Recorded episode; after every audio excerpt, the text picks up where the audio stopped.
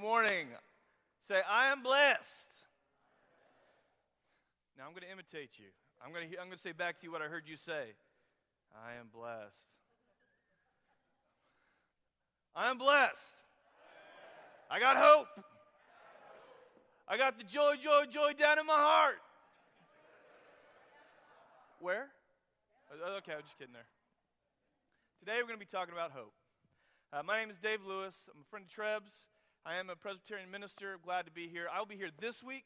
I will be here next week, and I will meet with you here next week, which is July 3rd. And you don't get to take the weekend off. You'll be here. I'll be here. And then I get to come back July 31st. I'm going to do a, ser- a, a series of three sermons that all go together starting this week, following next week, and then July 31st, when I come back, I will tie it all in together. And uh, we will have a, a great time together, so I encourage you to be here. We're going to be looking at Paul's letter to the Ephesians. It's a great book. You know anything about this book? There's some highlights in it. Tell me, yeah, go ahead and get it out. Page, uh, go to page 811 in your Bible there that you have. If you have your own Bible, it's Ephesians, first chapter. There's some good stuff in this book. Can you tell me anything about it? Come on, Presbyterians. If I went to a Baptist church and asked them to tell me something about the Bible, all their hands would be in the air. Now, what do you know about Ephesians? Paul wrote it. Great. Wait, we're, we're moving. What, what, else do you know about it?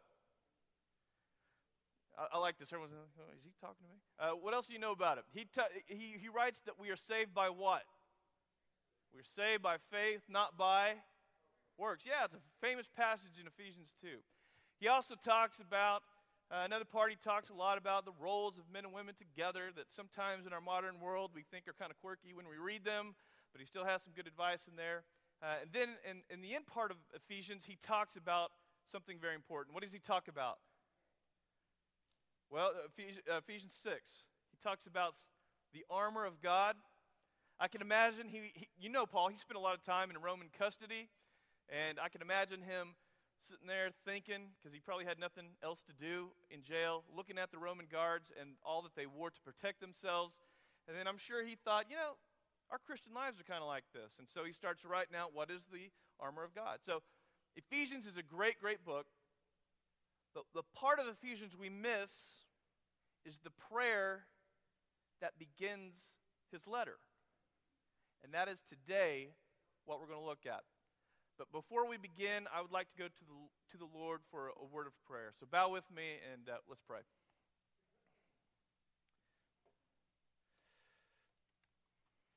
Lord, thank you for bringing us here. We know it is by your Spirit that you've drawn each one of us here. We pray for Treb as he is out and about, doing whatever he is doing, and we pray that he's enjoying whatever it is, that he will have a good time off. Pray for the folks here that have committed their time. We thank you for them and their gift. Uh, for the folks who are working with the kids, especially my kids, we pray that you give them uh, extra dose of patience. And we thank you, Lord, for this church that is reaching out to the community in new ways. Lord, we ask you to pour out your spirit upon us at this time. These words that I have offered are just my words. So I call upon you that you pour out your spirit and turn this into the proclamation of the gospel as only your Spirit can. Open our ears to hear, open our hearts to, to be faithful disciples. In the name of Jesus Christ, we pray. Amen. Amen. All right, go ahead, get, uh, get your Bible out, Ephesians 1. We're going to start in 15. I don't know if they have it up there, uh, but you have it right here. So I want you to read or follow along as I read. Okay, Paul's opening his letter with this. Paul writes, For this reason, ever since I heard about your faith in the Lord Jesus and your love for all of his people, I have not stopped giving thanks for you, remembering you in my prayers. I keep asking that the God of our Lord Jesus Christ, the glorious Father, may give you the spirit of wisdom and revelation so that you may know him better. Here's where it really gets good. I pray that the eyes of your heart may be enlightened in order that you may know the hope to which he has called you the riches of his glorious inheritance in the saints, and his incomparably great power for us who believe. That power is the same as the mighty strength he exerted when he raised Christ from the dead and seated him at his right hand in the heavenly realms, far above all rule and authority, power and dominion, and every name that can be invoked, not only in the present age, but also in the one to come. And God placed all things under his feet and appointed him to be heard, or pardon me, to be head over everything for the church, which is his body, the fullness of him who fills everything in every way. All right, there are three things in that passage that Paul was praying for his friends that their eyes be enlightened, that they may see. Did you, did you catch it? It's all right, you can talk back to me. And don't make me start calling on you by name because a few of you I do know by name. Three things he said I pray that the eyes of your heart may be enlightened, that you may what? First thing. Yes, that you may understand the hope to which you've been called. Second, I pray that the eyes of your heart will be open, that you may understand the inheritance you have in the saints and all the people have come before you. And the third thing, what is it? This is the best thing. Yes. I pray that the eyes of your heart may be open, that you may see the power that is available to you in the Spirit. The same power that what? That raised Christ from the dead.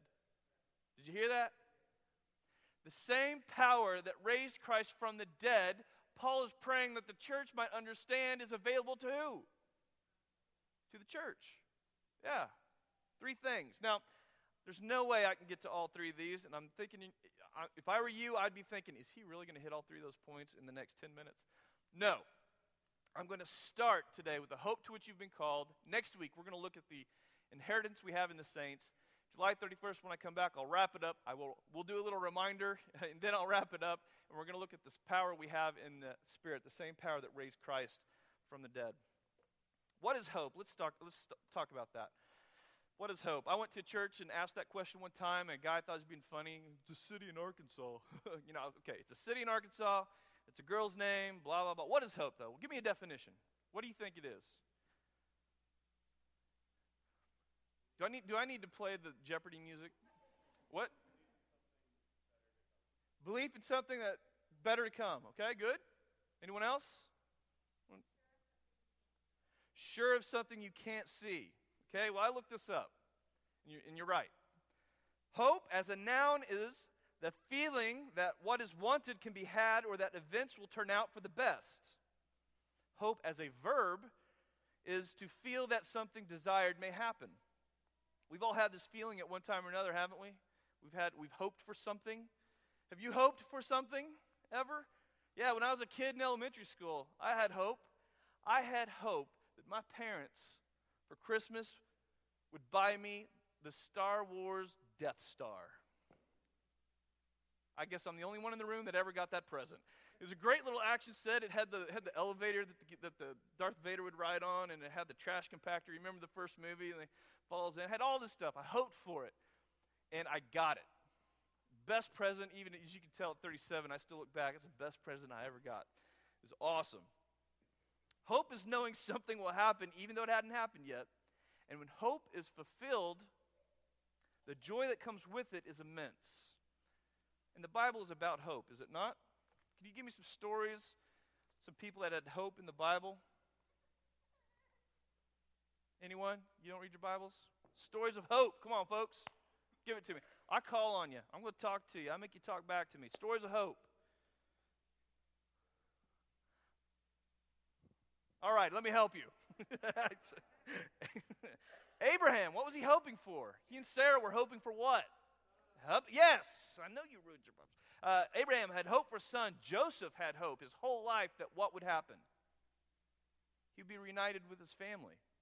Noah had hope that what? yeah, that he would survive the flood. Right, okay.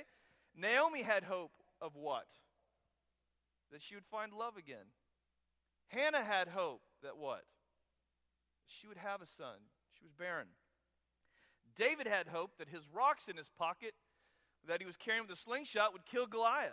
Elijah had hope that it would rain again.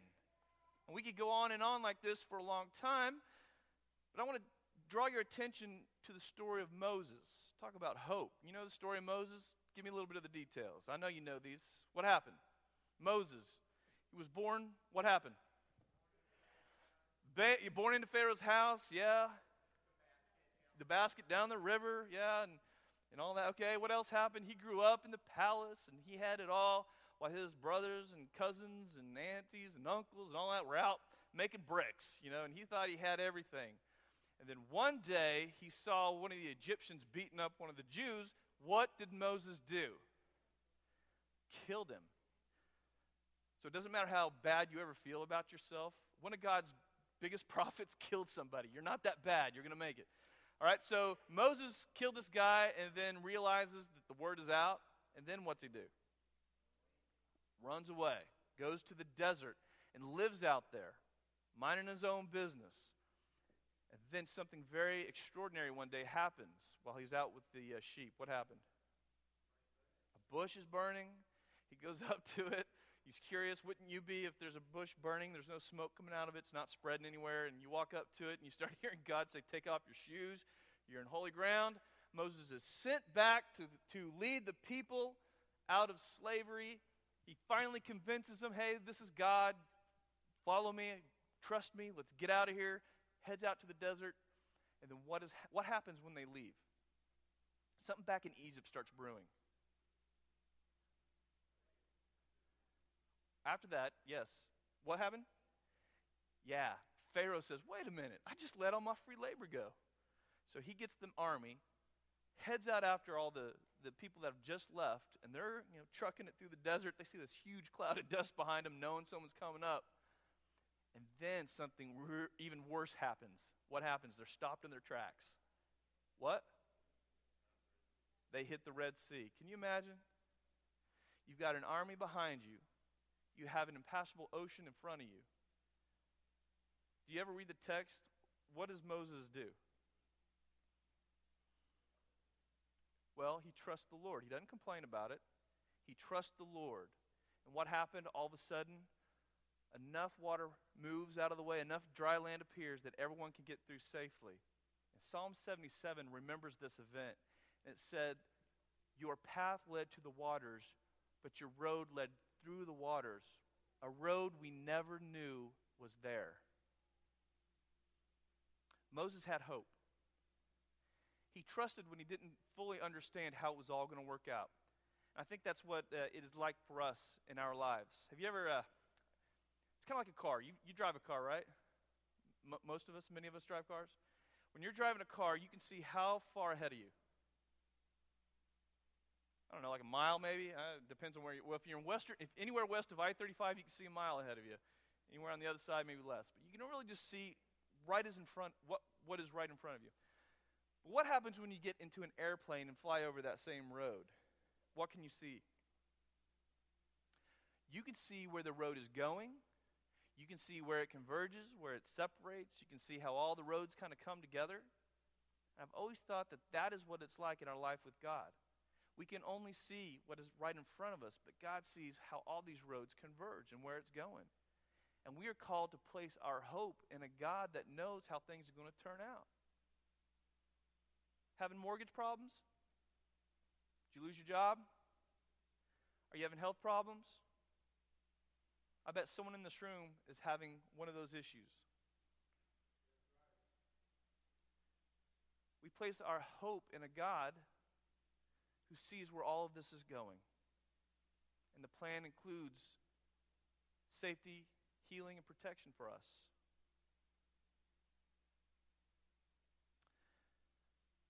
But that's a good question to ask. Where is all this going? Ultimately, where's life going? Where is society going? Sometimes I ask this question where, what does all this mean? You know? My wife and I, uh, we have a microwave that's older than our house, actually. It just blew up. And we took it out and we're going to replace it. And I got to thinking, where do I take this microwave? Where do, does anyone know? I'm serious. I'm asking. Where do I take this microwave? Where do I take it? If I take it to the dump, where's it going to go? In the dump. My brother does some mission work in Africa and Haiti. And he came back from Africa and he told me, you know, Dave, there are parts on the east coast or on the west coast of Africa where trash dealers will pay $100 an acre to farmers, poor farmers, to bury our trash in their field from Europe and from America. Can you imagine my, my, my microwave right now? I don't, when I, when I get rid of it, it's going to go into the ground, into some, someone's field somewhere. It will sit there until the, I guess the world blows. I don't know. Until Jesus comes back, my, my microwave is going to be in the ground. Can you imagine the other trash that we produce? Like, how's the world going to contain all of our trash? Six, how many people? Six billion people? How much trash do you think we produce in a year? Six billion people. Where's it going? It seems like in life we've created problems that we can't uncreate. Like uh, last year at this time, we were all worried about the oil spill in, uh, in the Gulf of Mexico, and I was listening to NPR, and they did a story about how there was actually an oil spill similar to this, I think back in the 70s, off the coast of Santa Barbara out in California. And they say that they are still to this day getting uh, oil onto the beaches in certain places from an oil spill 30 years ago. It seems like you go to the Pacific Ocean. Have you heard about this? The trash heap in the Pacific Ocean?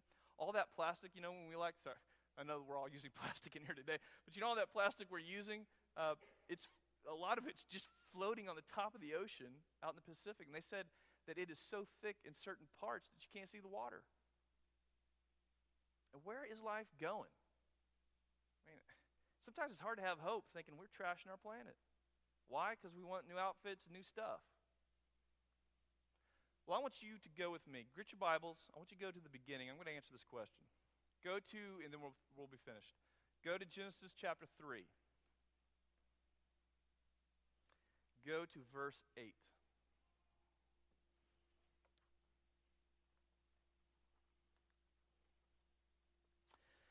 You know the story of Adam and Eve. God creates the world, creates Adam and Eve. Everything's fine. God says There are two trees you, re- you realize this, right? There are two trees that he says, do not eat from. What are they?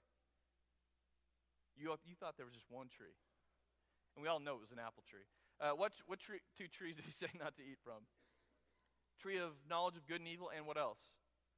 Tree of life, okay? What happens? What does Eve do? What did Eve do? You don't know this story? Come on, people. What did Eve do? The snake comes up, talks her into doing what? Eat an apple. And then what does she do? She goes over to Adam, and thankfully, Adam said, No, I will not eat that apple. I'm a man.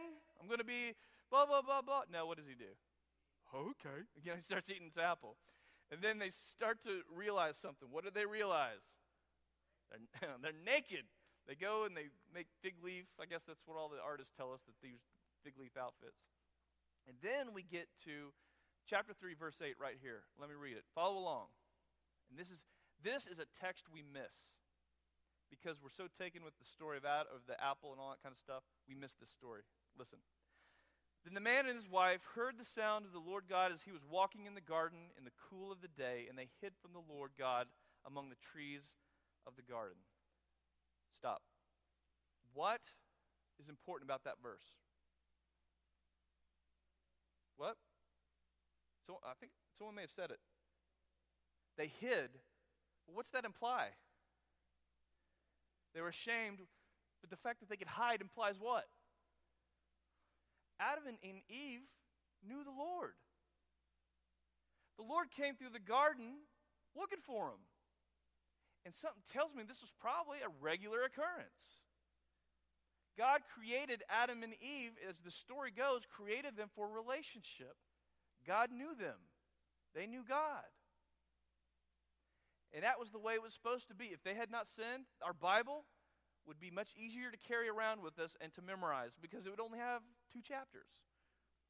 God created us and created us for relationship, for personal relationship with each other and with God. But the problem is that sin broke that up. But ultimately, Paul understood this. Let's get back to Paul. Paul understood this. I'm going to read this from, uh, from Romans real quick. Paul said this We know that the whole creation has been groaning as in the pains of childbirth right up to the present time. Not only so, but we ourselves who have the first fruits of the Spirit, we also groan inwardly as we wait eagerly for our adoption, the redemption of our bodies. For in this hope we were saved. Point is this the ultimate goal, our ultimate hope to which we've been called, is that God is tying all this back in together. What was undone by sin in the garden is being put back together and restored in Jesus Christ. The problems that we see in our world should not cause us to be despondent. We have hope that these things will be put back together. We have hope that when we die, this is not the end of the story. That we go and we have a personal relationship with the Lord and with the community of the saints as well. No more mortgage defaults, no more racism, no more garbage out in the Pacific Ocean and buried microwaves and fields in Africa. God is bringing all things together. And that is the ultimate hope to which we've been called that we look forward to. This is not our home. The homes we live in that after we leave and go to are temporary. We're not going to be there long, and guess what? There's going to be people living in those houses after we leave. And they're not going to remember anything about us because our lives here are temporary. We are called to the eternal kingdom, to be back into a relationship with the Lord Jesus Christ. And that should be the hope that guides you and moves you. That should be what leads you to China to do mission work, to share that news with others. That should be what leads you here in this community. This is not our home. We have a hope to which we've been called, and it transcends this. I'm going to close with this one illustration. I took a group of OU students, Presbyterian students, to New Orleans. You ever been to New Orleans? Have you ever been to New Orleans with college students? It's a whole different experience. We went down there to uh, work at uh, Presbyterian Disaster Assistance. We helped build, rebuild some, uh, someone's house in the lower ni- or the upper ninth ward. We were working one day, and this gentleman told us this house that he was building had been up to its roof line in water, 12 feet of water, and it sat like that for a month. I mean, Hurricane Katrina just absolutely, absolutely devastated New Orleans. Only 60% of the population has returned. 60%. They lost 40%. There are still 43,000, 43,000 houses that have yet to be rebuilt. No one living in them. That's like in Oklahoma, that's like li- uh, losing an entire suburb. That's how devastating it was. $82 billion worth of damage uh, 1,800 people died. Horrible. And he told us about the, the neighborhood. No one was spared. Well, while we were working one day, uh, we were getting the instrument or the tools out of the truck, and, and I went back to the van because that's what ministers do. When they see that that work is about to begin, we go hide and try to get out of it. You know? uh, so I went back to the van for a little uh, private time, little little prayer time, and the reading for that day was Psalm 77. And I read it, and it said, "Your path led to the waters, but your your road led through the waters, a, a road we never knew was there. I'm thinking on that, praying on it, and then I look across the street, and there's this man in his 80s sitting on his front stoop, and he's reading a book. And I look closer, and he's reading a Bible. I said, You know, Lord, that's what it means to have hope. This man had been through all, I'm sure in his lifetime, I'm sure he lived a life of discrimination in that upper ninth ward neighborhood of New Orleans. I'm sure that he didn't get nearly any of the uh, privileges that you and I have experienced and take for granted. Uh, he didn't go to college. He didn't get to go on fancy vacations and big houses. And then in old age, he had a hurricane destroy his house. Yet he still sat there six years later reading the Bible on his front stoop. Why? Because he knows this is not the only life that we live, that there is something beyond it and he is ready for it. Why? Because he has hope. Friends, that is the hope to which we are called a hope in God that is brought about in Christ and delivered through the Spirit. Amen? Let us pray.